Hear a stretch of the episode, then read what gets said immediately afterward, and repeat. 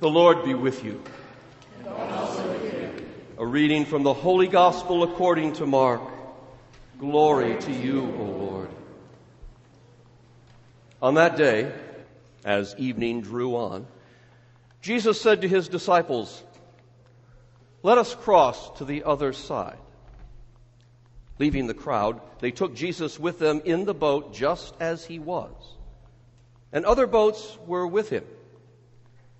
A violent squall came up and waves were breaking over the boat so that it was already filling up. Jesus was in the stern, asleep on a cushion. They woke him and said to him, Teacher, do you not care that we are perishing? He woke up, rebuked the wind, and said to the sea, Quiet, be still. The wind ceased, and there was a great calm. Then he asked them, Why are you terrified? Do you not yet have faith? They were filled with great awe and said to one another, who then is this whom even wind and sea obey? The gospel of the Lord. Praise to you, Lord Jesus Christ. In the name of the Father, and of the Son, and of the Holy Spirit. Amen.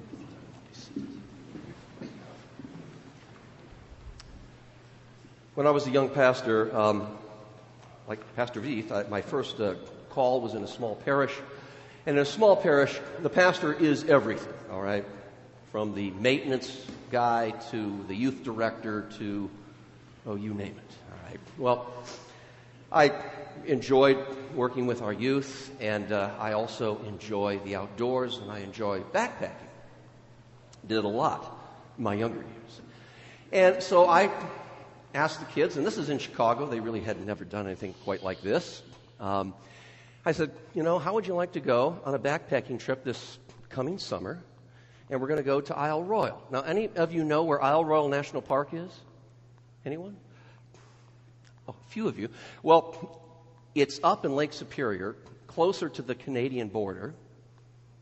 And there's only three ways to reach it a boat that leaves out of Copper Harbor, Michigan, way up in the UP, one in Houghton, Michigan, a little lower than that. And then you can also take a seaplane. All right? Well, being cheap youth group we are, we took the cheapest we could we had the boat that go out of Copper Harbor. Now, this boat is a smaller boat. It's maybe from here to the end of the church. And, uh, you know, Lake Superior is pretty big. Well, as we were driving up there in our group, there was about 12 of us. There was a terrible storm. I mean, just to get up to Copper Harbor took a lot. And uh, we're in the car and we're wondering, are we going to be able to go out on the boat the next day? Well, the next day comes and it is just one of the most beautiful, beautiful days in Upper Michigan. Absolutely, uh, uh, you know, a, a robin egg blue sky, hardly any clouds, and the water in the harbor of Copper Harbor, which is a beautiful, beautiful harbor, is still. It's calm. Praise God. Well, we are in the boat, and then as we get out from the harbor, the waves are getting choppier and choppier and choppier and choppier until now we are like you can't see land, and these waves, no joke, are over 15 feet. I, I come to learn subsequently that uh, when storms happen in Lake Superior, they are they, they can churn the waters up, and these waters can be churned up for a while. Well, we were out there churning with the waves. And uh, it was getting very intense. The captain was having to keep turning the boat because these waves were pushing the boat. And, and in order to go like th- those waves, you don't go sideways. you know, you have to go right into the waves. So the boat is going up and going down, and you can imagine how our youth group is faring. Um, after throwing up, they are all in the cabin and I couldn't stand it in the cabin because of the smell, and also the diesel fumes were coming in there. Okay, I, said, I can't. I'm out in the front of the boat, like clutching on for dear life, like praying, thinking, oh God, what's going to happen? And I, seriously, we finally, praise God, obviously, because I'm here today. Uh, we made it. As we were coming out of the boat, the captain was there. I said, Well, God, great job, Captain. Uh, he's, I've been doing this for 40 years, and I got to tell you, I've hardly ever seen anything like this on Lake Superior. And of course, what I'm doing on the boat is thinking about the Edmund Fitzgerald and humming the Gordon Lightfoot song that goes with it. Those of you, that dates me, but okay. And it's like, well, we made it. And uh, I got our little group in a circle. I felt like the Pope because I knelt down, kissed the ground, and I had a prayer of thanksgiving. And of course, for the next week, as we were backpacking, every evening you would hear prayers at devotion time. Lord, please give us safe sailing back home. Well, you know, then I think of the disciples today in this boat. And they might well express the opinion of many people who have shaky or uncertain faith at times because they're in the open waters of the Sea of Galilee, which can be very much like Lake Superior, I guess.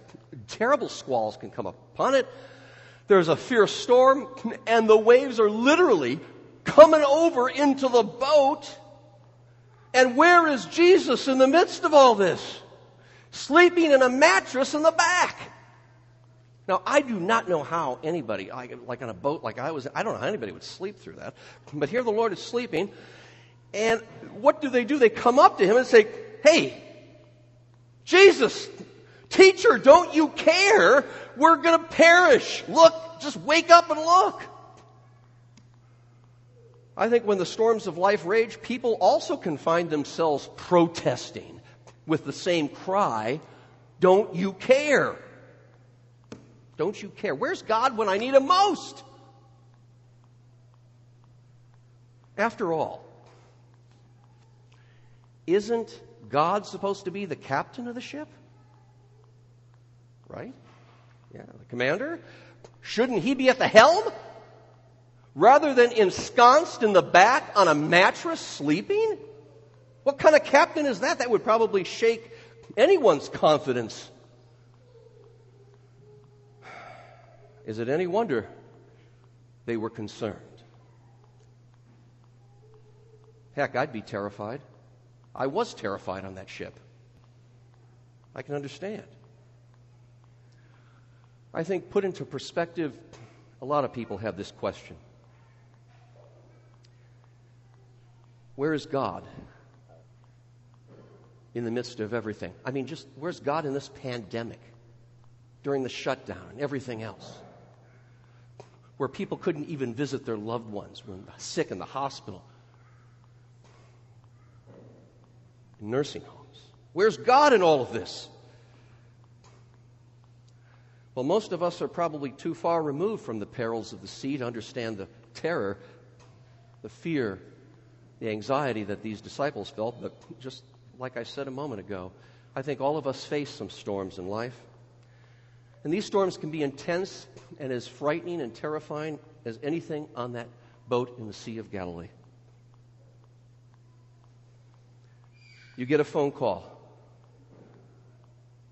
that you never expected. Someone you deeply love is very sick, and they're not going to make it. You have worries about keeping your job. Are you going to be able to make it for your family? You have anxieties about the future. What does it bring? I mean, a lot of young people, like, what am I going to do in life? Where do I go? What kind of job am I going to have?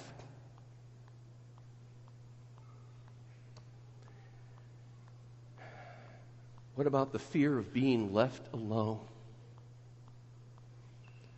just before my retirement here at Trinity, my mother died. And my father is still wrestling with that fear of being alone because his helpmate for 60 some years, 68 years, is gone. These fears are real. And we face them in our lives all the time. So many different storms. Well, the disciples had to learn who Jesus was. Who was this man who asked them to put out at night on the boat to go across the Sea of Galilee to the other side? These were fishermen. Um, they could read weather. Like, really, Jesus? Okay, if you said it, we'll do it. Who was this man who could calm the storm? The sea would obey his word. Well, just like those Christian believers, those disciples back then, you and I need to learn that lesson over and over and over again. Who is this Jesus that we call Lord?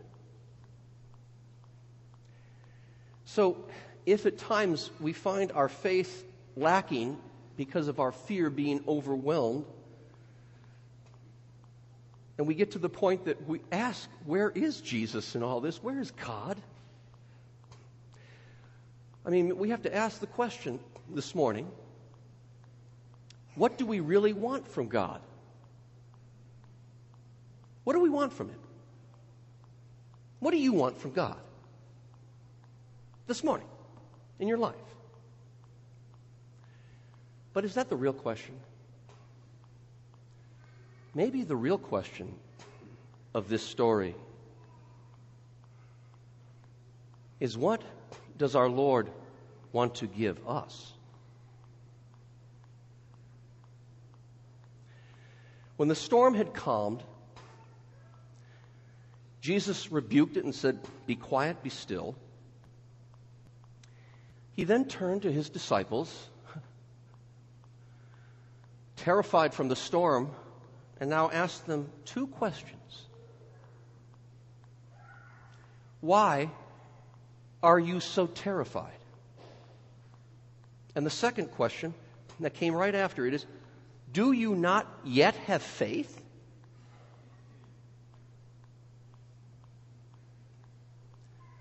What a contrast to the question that they asked Teacher, don't you care? You know, Jesus is the picture of calm and peace, serenity in this storm. I mean, he's sleeping on a cushion. Well, the disciples are frantic. They're the picture of fear, anxiety, distress. wow. Don't you care on the one hand why are you terrified on the other? As I look at that, that's probably the two ways of dealing with the storms that we have that come into our lives. Two alternatives fear and faith. Well, of course, Jesus cared. I mean, look, he woke up, he rebuked the wind, he silenced the sea. He was in the boat. His little boat and those scared passengers, disciples, reached the other side safely. And what's so interesting about this story is that what, ex- what they experienced on that boat was so powerful in their formation of faith in Jesus that all four Gospels, Matthew, Mark, Luke, and John, all record this incident. Because the Gospels don't always tell us the same stories of what happened to Jesus and the disciples, but all four of them record this story. So it's really important. And they would tell as they gathered and evangelized, and Christians would gather around the table of the Lord way back then, they would recite the story and tell what they learned. You know what I think? One of the things they learned? Storms always aren't bad. Oh, they can be bad. They can be really bad. They can be terrifying. But sometimes, you know, we don't want a rocking boat, do we? It's like the old song, Don't Rock the Boat.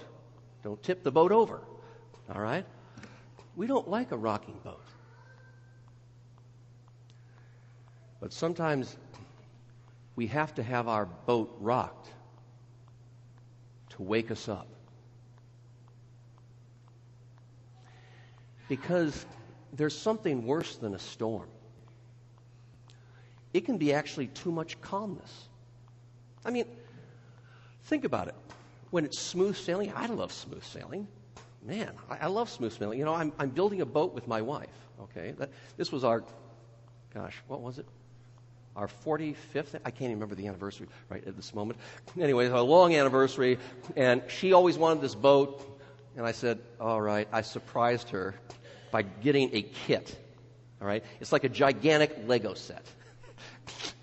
and we're learning as we go along. But, anyways, when we finish this boat, I want to go on calm waters because it's a little tiny boat. Okay?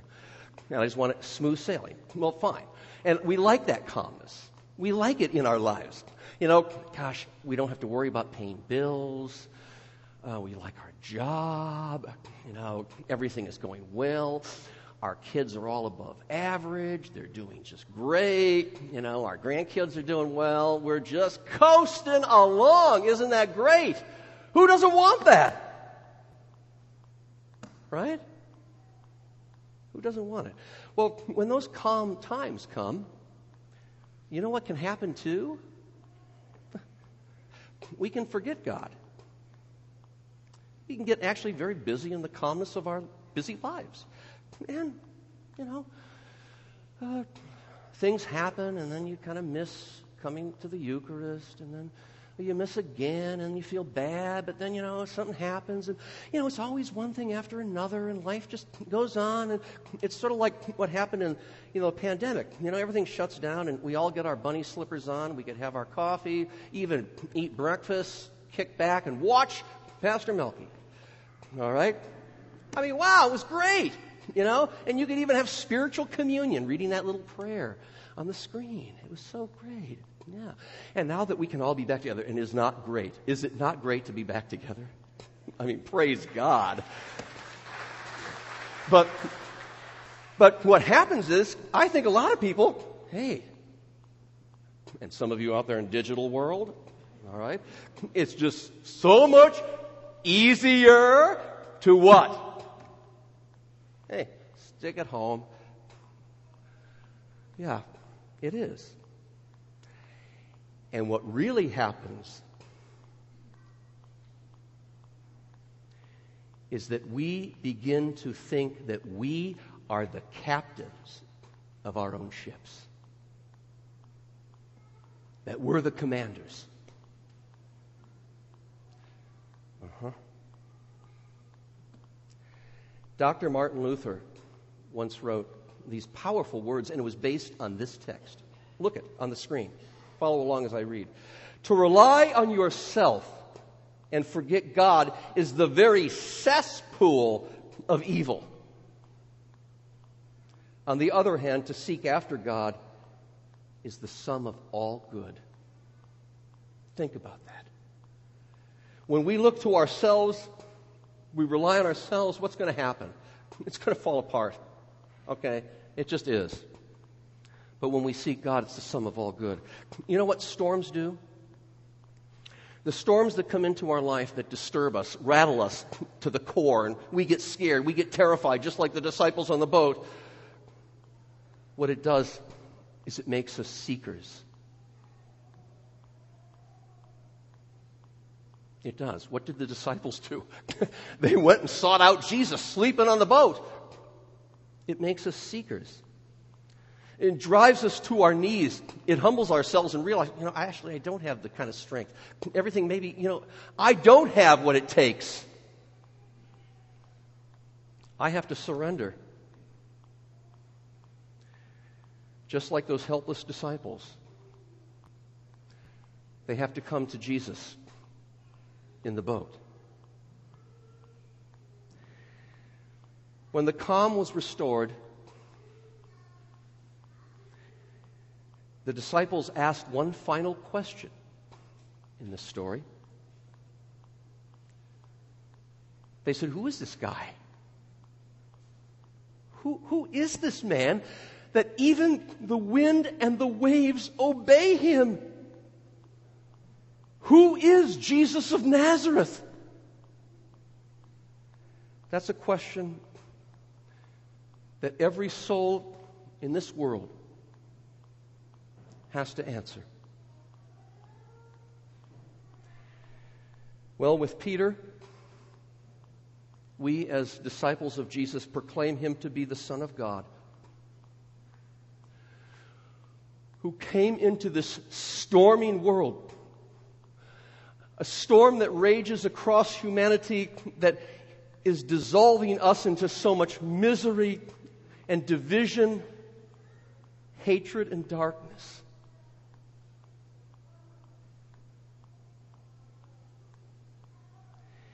And what did he do?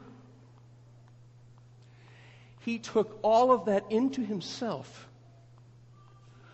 All of our fears, all of our failures, all of those secrets we don't want anybody ever to know. All of that crap in our lives. And he took it to a place called the skull, Golgotha. And there, in that darkness, he descended into the abyss of that storm in death for our sins. To rescue us from ourselves. And in his resurrection, proclaimed who he is the Lord of life. Follow along as I read the words of Paul that I read just earlier. We have come to the conviction, and you know what? The word conviction comes from the Latin convictus, which means with victory. We have come to the victory that one has died for all, therefore all have died. Indeed, he died for all so that those who live might live no longer for themselves, but for him who for their sake died and was raised. Jesus conquered the storms. He conquered it. So that we are, when we get into those storms and we do get terrified, you will, it just happens. We know that we have a refuge. We have a harbor. We have someone that can go there because he's in the boat with us. Every one of us wrestles with storms in our lives. We will. And they can sometimes be overwhelming. Some of you may right now be wrestling with some storms.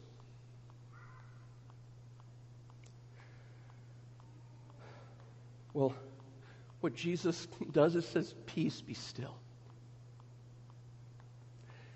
Take it to the one who calms the storm with the breath of his mouth. Anchor your life in the word of Jesus and his most precious body and blood given and shed for you for the forgiveness of your sins. What he says to you today is peace. Be still. You're not alone. I'm with you because I'm in your boat.